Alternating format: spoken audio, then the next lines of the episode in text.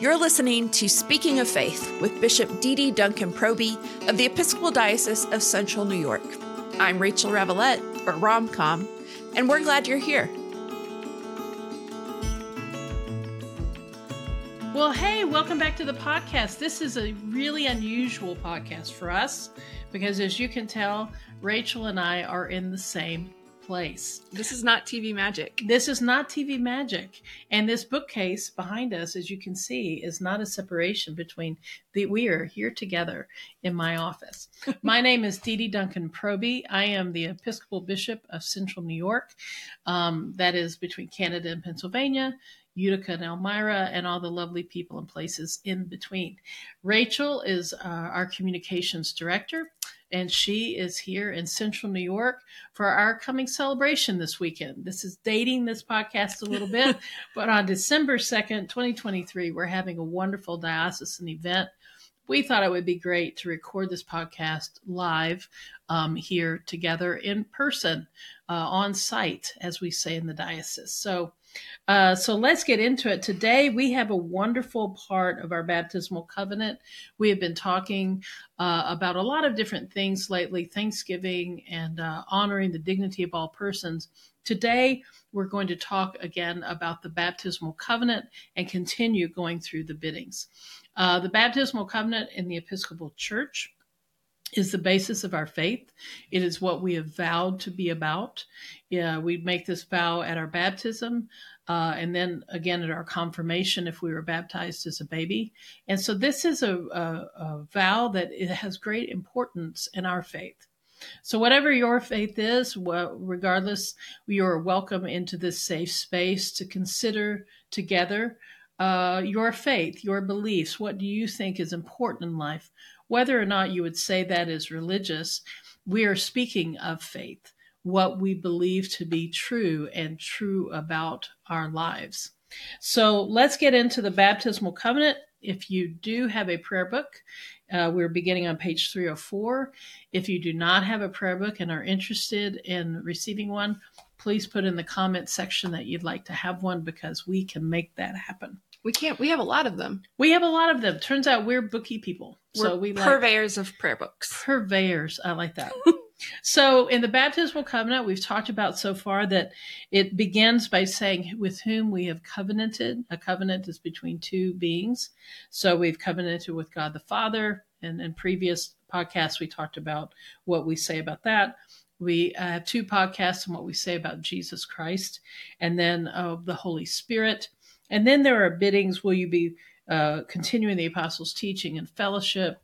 And then will you persevere in resisting evil? So those biddings, you'll want to look at those podcasts, because they build toward today's bidding, which is, will you proclaim by word and example the good news of God in Christ? And we respond, I will, with God's help. Now, some of that good news is what we have already covered in the baptismal covenant, what we believe about God as creator, that we are formed by God in God's image, that we have this connection with all living creatures, what we say about Jesus and the salvation of God, whether it's with Jesus's death as atonement, or if we say we understand Jesus to be saving us by teaching us how to live, mm-hmm. and the Holy Spirit being alive in our midst. So what does it mean to proclaim by word and example the good news of God in Christ? Is it just preaching? Boy, I hope not.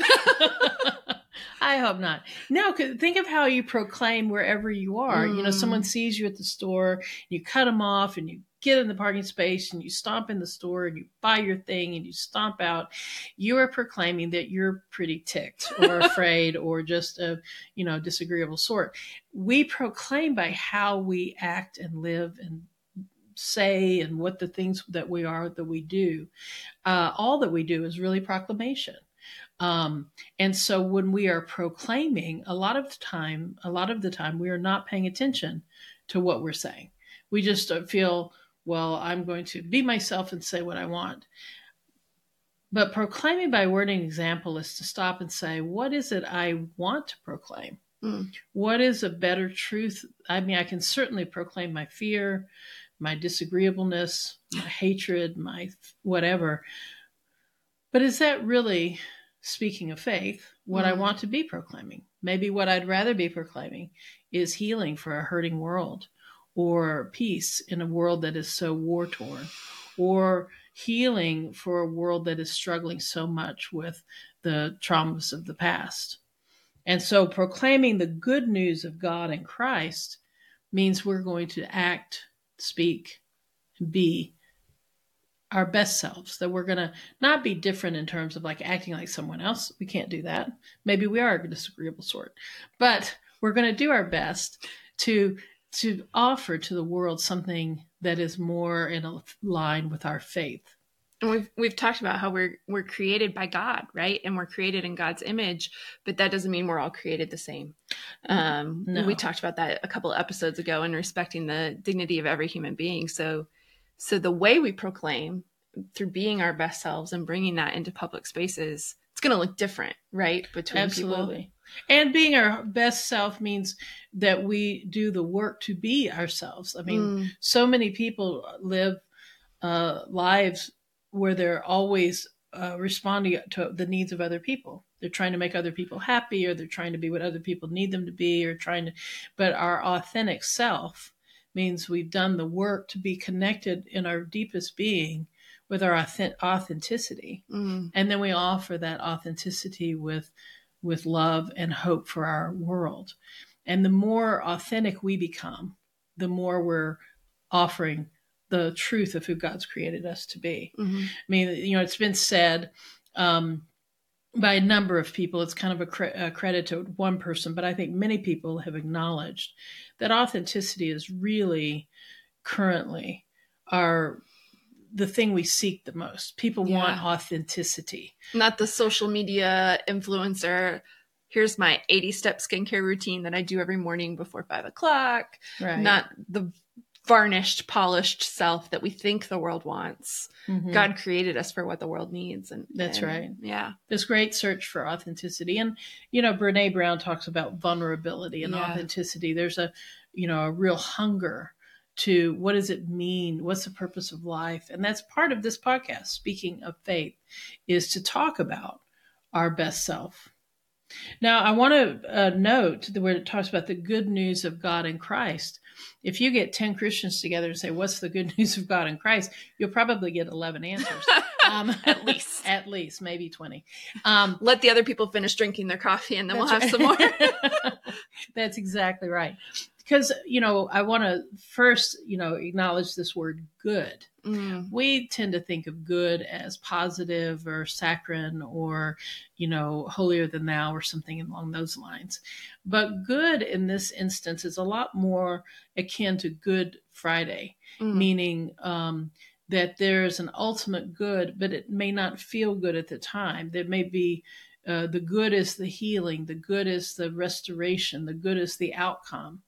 But anyone who's gone through restoration, whether of a house or our bodies or our souls, there's a lot of hard work that goes into it. And good might not feel good. And it might not be easy. I think, in fact, you know, the reason we take a vow here is because it's not. I mean, I think, you know, we take vows because we're going to have to ascribe to something that is difficult to do. You know, proclaiming the good news of God and Christ means that when we're confronted with hatred or scorn, just like Jesus was, then we respond with the faithfulness like Jesus, you know. And I was in a group years ago where we did one of those things where on the board on one side, they wrote in big letters, agree. And on the other side, they wrote disagree. And there were about 100 people there. And so they read off statements and you were supposed to go to the side of the room. Either you agreed or you disagreed with the statement. Right. And one of the statements was, if we lived like Jesus, there would be no conflict in the world. And it was a moment of decision for me where I had to really dig into my authenticity, because about 99 people went to the agree side of the room. And one other person and myself went to the disagree side of the room. And it was a little lonely over there, looking at everybody being on the agree side.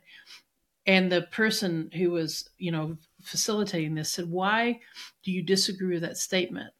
And we both talked about, well, with Jesus, you know, Jesus was confronted by people all the time, and then proof is in the pudding, and then crucified as an insurrectionist. Right. Jesus is proclaiming God's redeeming love. The kingdom of God has come near, that God loves you, that we love our neighbors as ourselves, that we take a cup of cold water, and yet is crucified as an insurrectionist. Mm-hmm. So clearly, living and proclaiming the good news of Christ may not be comfortable, or it may lead to our being questioned or vilified or put down. And even the Apostle Paul tells us, you know, blessed are you when someone reviles you or curses you for God's sake, because then you know you're on the right track. Yeah, that was his kind of calling card. Like, how do you know I'm an apostle? I've suffered like one. That's right. Like, it's not great from a communication perspective, not great recruiting material there. That's right. It doesn't make you want to go, oh, me too. So I think in this, proclaiming by word and example, the words we say, the example we set, the good news of God in Christ.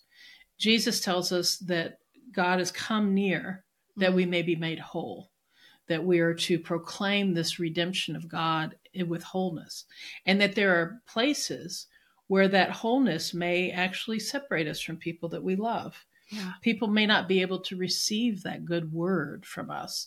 If we're kind, they may be like, what's wrong with you? You're just trying to manipulate me. Which, by the way, we have to watch that we're not. Right. I mean, you know, right. If we love our neighbors as ourselves, but then we get annoyed because our neighbor doesn't respond correctly, that may be because we're not loving. It may be because we're manipulating or controlling. Yeah. You can kind of tell when it doesn't go the way you want it to go, what our real motivation is. Yeah. I'm going to do the good thing so that everybody will know I'm a good person. And then we face backlash and we think, oh, never mind then, I must be wrong. Rather than I'm doing the good thing because I believe it, I understand it, and I'm committed to it. And then when there's backlash, we check ourselves and make sure that we are, in fact, doing the will of God or a good thing for other people, that we are being considerate of the dignity. And then we receive the backlash as, I understand we're not ready for that truth. It strikes me, which, by the way, I've noticed that if there were going to be a catchphrase t-shirt for me on this podcast, it would be, it strikes me. It strikes me that even, even Jesus told his disciples when he sent them out 2 by 2, right? Like, some people aren't going to hear this. They're not ready. It's scary. It's different. This isn't the way the world thinks it should be organized, or really, this isn't the way things really are. Right. And so some people aren't going to like it. So brush your sandals off or your shoulders off, whichever, and keep on going. Keep proclaiming the good news. That's right. In Christ. That's right. Sometimes when I preach about this particular bidding, I'll ask the question, are you willing to be embarrassed for God? Are you willing to be isolated for God? Are you willing to be alienated because of your faith? You know, if you're in a group and someone's telling racist jokes, that is not good news. That is not living within these vows. And if good news is healing, that's harming. That's harming, and it's victimizing, it's dehumanizing. And so in that situation, what we tend to do is we'll just quietly withdraw and not say anything that we don't agree. Like, I do not co-sign. It's Pilate, right? Washing his hands. Yeah, like, which kind of like, you know, I'm just going to disappear, and then I'm not really part of that because I left. Right. Instead of saying, you know, I'm not comfortable with this because I think that is not an appropriate joke because it harms people and dehumanizes, so I'm going to withdraw. Another tack that I've heard work really well, and I've tried it. It's a scary. I get a weird feeling in my stomach when I do it. It makes me nervous, but it's to say, tell me more about that. Tell me about why you think that's funny. Mm-hmm. I wonder, I'm surprised you said that. Can you tell me more about what's going on there? That really catches people off guard, but it's an invitation. It's not, well, that's terrible, and you're a racist person, and you'll never be a not racist person, and I'm better than you. It's an invitation like, friend, what's going on here? Mm-hmm. Really hurt. Yeah. And I have said before, it really hurts my heart to hear you say that. Yeah. Because I think of the people I love and that God loves, and I'd like to understand more. And I think that's where you're coming from. And it isn't a good feeling at the first, because when you start to say it, you're like, And I think that's where our faith as people who follow Jesus, there's some validation there. I think whenever there's transformation, there's a bit of crucifixion. And we try to go into it as if we're going to skip the crucifixion part. We're going to skip the pain part. We're just going to cut right to resurrection, going to cut right to the healing. Mm-hmm. And the problem is, if whether you've broken your arm or had cancer, or if you've been involved in a situation where you realize that it's not good for you, there is that moment where stepping apart from it is painful. It's to have the arm set or to have the operations that need to be had and then go through physical therapy. Healing does involve some level of discomfort at times. Vulnerability. I think rare is the time that proclaiming by word and example actually feels great at first. I think over time it may feel good because we feel the gift of being in line with what God is calling us to do. Mm-hmm. You know, when we forgive, we feel forgiveness. When we care for another, then we feel cared for, and it heals our own beings in a deep inner way. Mm-hmm. But that may start. We strengthen those muscles, clearly metaphorical muscles, but we strengthen those muscles. That's right. And but it begins with that discomfort. You know, somebody asked me not long ago, how do you know when you're doing the right thing? And I said, usually because you're a bit afraid, you feel uncomfortable, and you're unsure. But you're doing it out of a desire to please God and to live in accordance with what you believe to be true. And when we do that, then we have an openness to God helping us. And sometimes we figure out that we're wrong. I mean, there have been times where I thought I was doing the right thing and a nice thing, and I was trying to be nice, and I wanted to do the right thing, and it was all nice.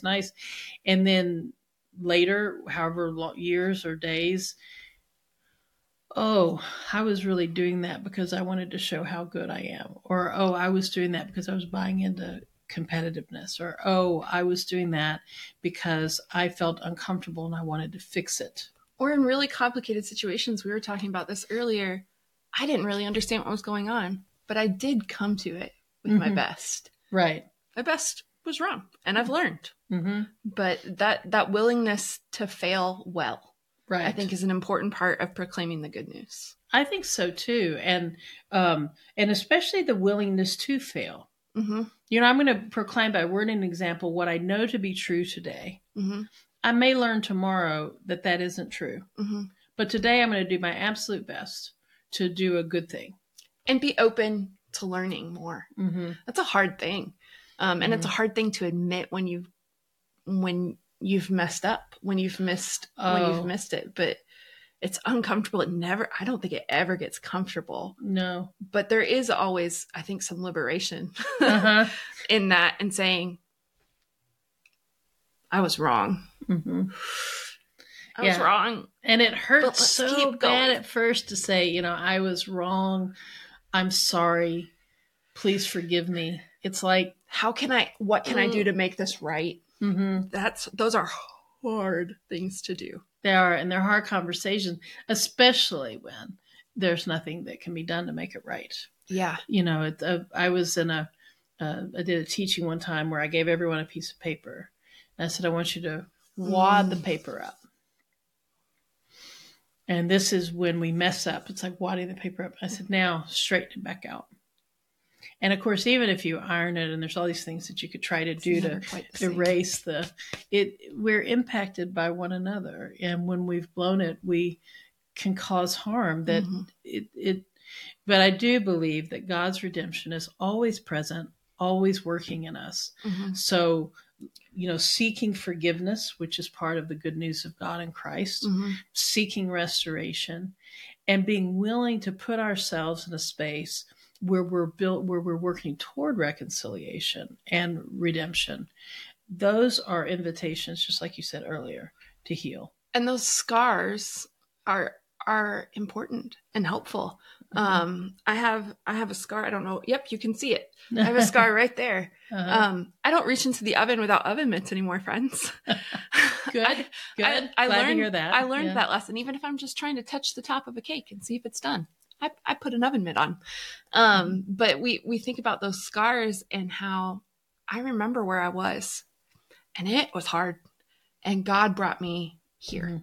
Mm-hmm. And even it's hard not to think about in the story of Jesus mm-hmm. after he resurrected, those scars and what they meant to his apostles, to his dear friends. Mm-hmm. Like he really was that vulnerable. He really mm-hmm. is that vulnerable mm-hmm. and he's still here. That's good news. It's hard news. It is hard news, but you know, it's also life, because one of the things about scars or brokenness, it's strongest where it heals. Mm. And one of the things about friendships that is, and any relationship is absolutely true, is the relationship isn't real until that first fight or that first brokenness or that first harm, and then forgiveness. Mm-hmm. Because up until then, it's more of a fantasy. I mean, we humans aren't, we just don't do peace very well. Right. You know, and we don't do lack of conflict well. We're good at conflict. Even those of us who really dislike it and say, oh, I love this one. I hate conflict. But then when you get to know the person, you're like, but you're at conflict with everybody. Look at all your tea. Come on. You're fighting with everybody. But that first and then subsequent, but when we have the ability in a relationship to not act well or to have a conflict and then work through it, to seek forgiveness and restoration, to make amends, to do the work that's necessary to make sure that we don't do that again, that we don't blow it in that way again.